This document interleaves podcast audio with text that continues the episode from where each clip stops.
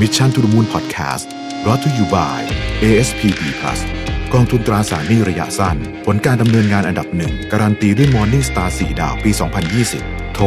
026721111 หรือ www.assetfund.co.th คำเตือน ผลการดำเนินงานในอดีต ไม่ได้เป็นสิ่งยืนยันถึงผลการดำเนินงานในอนาคต การลงทุนมีความเสี่ยง ผู้ลงทุนโปรดทำความเข้าใจในลักษณะสินค้า เงื่อนไขผลตอบแทนและความเสี่ยงก่อนตัดสินใจลงทุน วัสดีครับ ยินดีต้อนรับเข้าสู่ Mission to the Moon Podcast นะครับ คุณอยู่กับรวิทยานุตสาหะครับ วันนี้จะมาชวนคุยเรื่อง Fake News นะฮะเออเราก็ต้องบอกว่า Fake News เนี่ยวันนี้เนี่ยผมเอาข้อมูลมาจาก Visual Capitalist นะครับ แล้วก็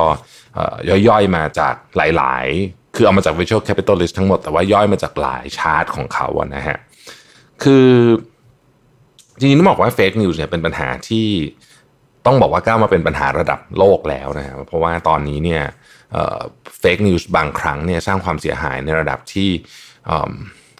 ต้องบอกว่าหนักมากนะครับ fake news hate speech อะไรพวกนี้จริงๆขออนุญาตรวมกันไปเลยแล้วกันเพราะบางทีมันเป็นกึ่ง fake news กึ่ง hate speech ก็มีนะฮะเออมันมันมันทำให้คนไม่เชื่อในข่าวบางอย่างที่ควรจะเชื่อและ เชื่อในข่าวบางอย่างที่ไม่ควรจะเชื่อเป็นต้นนะครับ ล่าสุดมีข่าวอันหนึ่งที่น่าตกใจมากนะผมผมรู้สึกว่าน่าตกใจมากเป็นข่าวจาก ABC นะครับ ก็คือมีเอ่อต้องบอกว่าเป็นชายหนุ่มนะฮะชาวซานอันโตนิโอในเท็กซัสเนี่ยไปปาร์ตี้โควิดเนี่ยปาร์ตี้ที่เขาเอาคนที่มีเชื้อมาแล้วก็ปาร์ตี้กันแล้วก็คือใครติดจะได้รางวัลไปหรืออะไรสักอย่างเงินลงเงินรวมกันเนี่ยนะฮะ แล้วก็ในที่สุดคนนี้ก็ติดไปอายุ 30นะฮะแล้วก็เสียชีวิตคำที่เขาพูดกับคุณหมอก่อนจะเสียชีวิตเนี่ยคือเขาคิดว่าไอ้เรื่องโควิดทั้งหมดเนี่ยเป็นของปลอม ทั้งทั้งที่วันที่เหตุการณ์นี้เกิดขึ้นเนี่ยสหรัฐอเมริกาเนี่ยโหวันนั้นนี่คืออาการผู้ติดเชื้อหลักหกหมื่นเจ็ดหมื่นคนต่อวันนะฮะก็คือถือว่ามันอันนี้เป็นสิ่งที่ที่ที่ที่เราต้องคอยศึกษาเพราะจริงๆมันเกิดขึ้นกับใครก็ได้ เราอาจจะคิดว่าเราเหมือนกับ well informed ก็คือเราเอ้ยเราแยกแยะได้อะไรเงี้ยแต่ว่าผมคิดว่าในบางสถานการณ์มันก็อาจจะยากเหมือนกันนะครับอะผมเอาข้อมูลมานะฮะว่าเอาเอาพวกที่เป็นตระกูลแบบโปรไฟล์ใน Facebook ก่อนแล้วกันนะฮะโปรไฟล์ใน Facebook เนี่ยนะครับที่เป็นโปรไฟล์ปลอมเนี่ยนะฮะอาชีพที่ถูกใช้เยอะที่สุดสำหรับการเป็นโปรไฟล์ปลอมใน Facebook เนี่ยนะครับ คือ ทหารนะห้าสิบแปดเปอร์เซ็นต์นะห้าสิบแปดเปอร์เซ็นต์เนี่ยเป็นโปรไฟล์ปลอมใน Facebook ในใช้อาชีพทหารนะฮะแล้วก็ต้องบอกว่าเวลาพูดถึงข่าวนะฮะข่าวที่คนรู้สึกว่าอ่านปุ๊บ จะเชื่อคือข่าวที่มาจากใครก็ตามที่มีการอ้างถึงความเป็นนักวิทยาศาสตร์อะไรบางอย่าง เพราะฉะนั้น อันนี้ก็เป็นจุดหนึ่งที่น่าสนใจ ไม่ได้หมายความว่าข่าวทั้งหมดเป็น fake news แน่นอนไม่ใช่อยู่แล้วเพียงแต่ว่าก็ต้องดูแหล่งที่มาดีๆนะครับ 87%ของประชากรโลกเนี่ยเชื่อว่า fake news เนี่ยถูกทำให้แย่ลงโดยอินเทอร์เน็ต ซึ่งเป็นเรื่องจริงเลย เพราะว่าอินเทอร์เน็ตเนี่ยทำให้ fake news เนี่ยมันกระจายเยอะขึ้นนะฮะทีนี้เนี่ยคำถามก็คือว่า fake news ส่วนใหญ่นะฮะ fake news หรือว่า hate speech ส่วนใหญ่เนี่ยนะครับเกิดขึ้นที่ไหนบ้าง ก็ต้องบอกว่าในโซเชียลมีเดียนะครับแล้วก็เกิดขึ้นในอัตราเร่งที่เยอะมากนะฮะอายกตัวอย่างนะครับ hate speech ที่เกิดขึ้นใน Facebook เนี่ยนะฮะคือปกติเวลา Facebook เขาเจอ hate speech เขาจะเอาออกใช่ไหมฮะในปี 2018 ไตรมาสที่1เนี่ยมี 2.5 ล้านอันที่ถูกเอาออกของของ Facebook นะฮะ ในปี 2020 เนี่ยตัวเลขนี้เพิ่มขึ้นเป็นสี่เท่า แต่ถึงกระนั้นก็ตามเนี่ย Facebook เองก็ยังถูกโจมตีเรื่องนี้นะครับหลายท่านจะทราบนะว่าเฟซบุ๊กเนี่ยถูกบริษัทขนาดใหญ่จำนวนมากเนี่ยถอนสปอนเซอร์ ด้วยเหตุผลที่ว่าไม่สามารถเอา hate speech หรือว่าเนี่ย fake news slash hate hate speech เนี่ย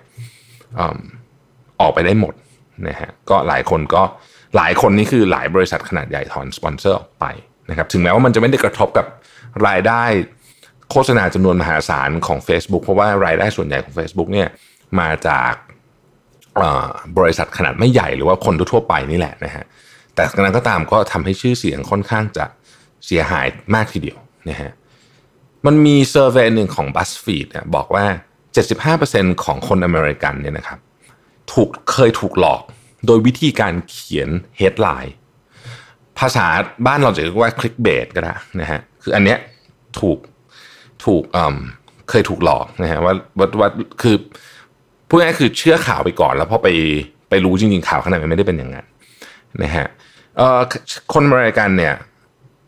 83%นะฮะใช้ Facebook เนี่ยเป็นแหล่งข้อมูลหลักในการหาข่าวเลยนะฮะ83%นะฮะในการหาข่าวนะฮะเพราะฉะนั้นเนี่ย ข้อมูลในโซเชียลมีเดียเนี่ยจึงอันตรายมีความอันตรายพอสมควรนะครับ ทีนี้คำถามก็คือว่าเเราจะต่อต้านหรือว่าลดเเรื่องเฟกนิวส์นี้ได้ยังไงนะครับ วิธีการอันหนึ่งซึ่งตอนนี้เนี่ยเขาพยายามทำกันอยู่เนี่ยมันเป็นคล้ายๆกับ crowd sourcing ก็คือเป็นใช้คนเนี่ยคือเข้าไปอ่านนะฮะแล้วก็ ค่อยๆ พยายามที่จะลดเอ่อเหมือนกับว่าเช็คว่ามันถูกต้องหรือเปล่านะครับ มันจะมีเว็บไซต์ที่เอาไว้เช็คพวก factcheck.org นะฮะหรือว่าเอ่อเว็บไซต์ที่เป็นพวก snoop.com อะไรพวกนี้เนี่ยนะฮะมันก็จะเอาไว้เช็คพวกนี้ได้ แต่ว่าพวก fact check พวกนี้เนี่ยเอ่อมันก็มีข้อเสียเหมือนกัน เพราะว่าบางทีเนี่ยมันมีคือบางทีเนี่ย คำคำว่า fact check เนี่ยบางทีมันมีความพัวพันอยู่กับความคิดเห็นการเมืองอยู่ เพราะฉะนั้นถ้าเกิดมันเป็นข่าวหลอก 100%เลยก็คงไม่เป็นไรเท่าไหร่ แต่บางทีนี่มันแบบพัวพันกันอยู่กับกับความคิดเห็นการเมืองด้วยนะเพราะฉะนั้นก็ก็ก็ก็ลำบากเหมือนกันนะครับ ดังนั้นนี่เราจึงต้องคิดวิธีที่เราอยากจะปกป้องตัวเองจากเรื่อง fake news นะเพราะตอนนี้เนี่ยต้องบอกว่าข่าว fake news และ hate speech บวกกันเนี่ยนะฮะเขาคาดการณ์ว่าเป็นข้อมูลประมาณ 1 ใน 3 ของข้อมูลที่ flow อินเทอร์เน็ตอยู่ในตอนนี้หนึ่งในสามนี่มันเยอะมากเลยนะครับเสร็จแล้วเนี่ยถ้าเกิดยิ่งใกล้เหตุการณ์สำคัญเท่าไหร่ ยกตัวอย่างเช่นใกล้เลือกตั้งเดือนพฤศจิกาเนี่ยเดี๋ยวไอ้พวกเนี้ยก็จะยิ่งเพิ่มขึ้นไปอีกนะฮะถ้าเกิดว่าใครจำเหตุการณ์ครั้งหนึ่งได้ที่มีการถูก อันนั้นอันนั้นต้องบอกว่าเป็นเหตุการณ์สุดวิสัยประมาณหนึ่งก็คือ เหตุการณ์ที่ทวิตเตอร์ account ใหญ่มากนะครับ Associated Press นะฮะถูกแฮ็กแล้วก็บอกว่าเหมือนกับตอนนั้นเนี่ยทำเนียบข่าวถูกระเบิดหรืออะไรประมาณทำนองนี้เนี่ยนะครับแล้วก็มีคนแชร์ออกไปโอ้โหเยอะมากนะฮะคืออันนั้นก็ถูกแฮ็กแล้วก็เป็นทำ create fake news ขึ้นมา แต่เนื่องจากมันเป็น account ของ Associated Press เนี่ยตอนนั้นหุ้นตกไปผมถ้าผมจำไม่ผิดนะฮะจะมูลค่าหายไปจากตลาดหุ้นสหรัฐเนี่ย แสนหนึ่งแสนล้านเหรียญนะในระยะเวลาแป๊บเดียวเพราะว่าคนนึกว่าทำเนียบข่าวถูกระเบิดจริงๆนี่นี่คือนี่คือ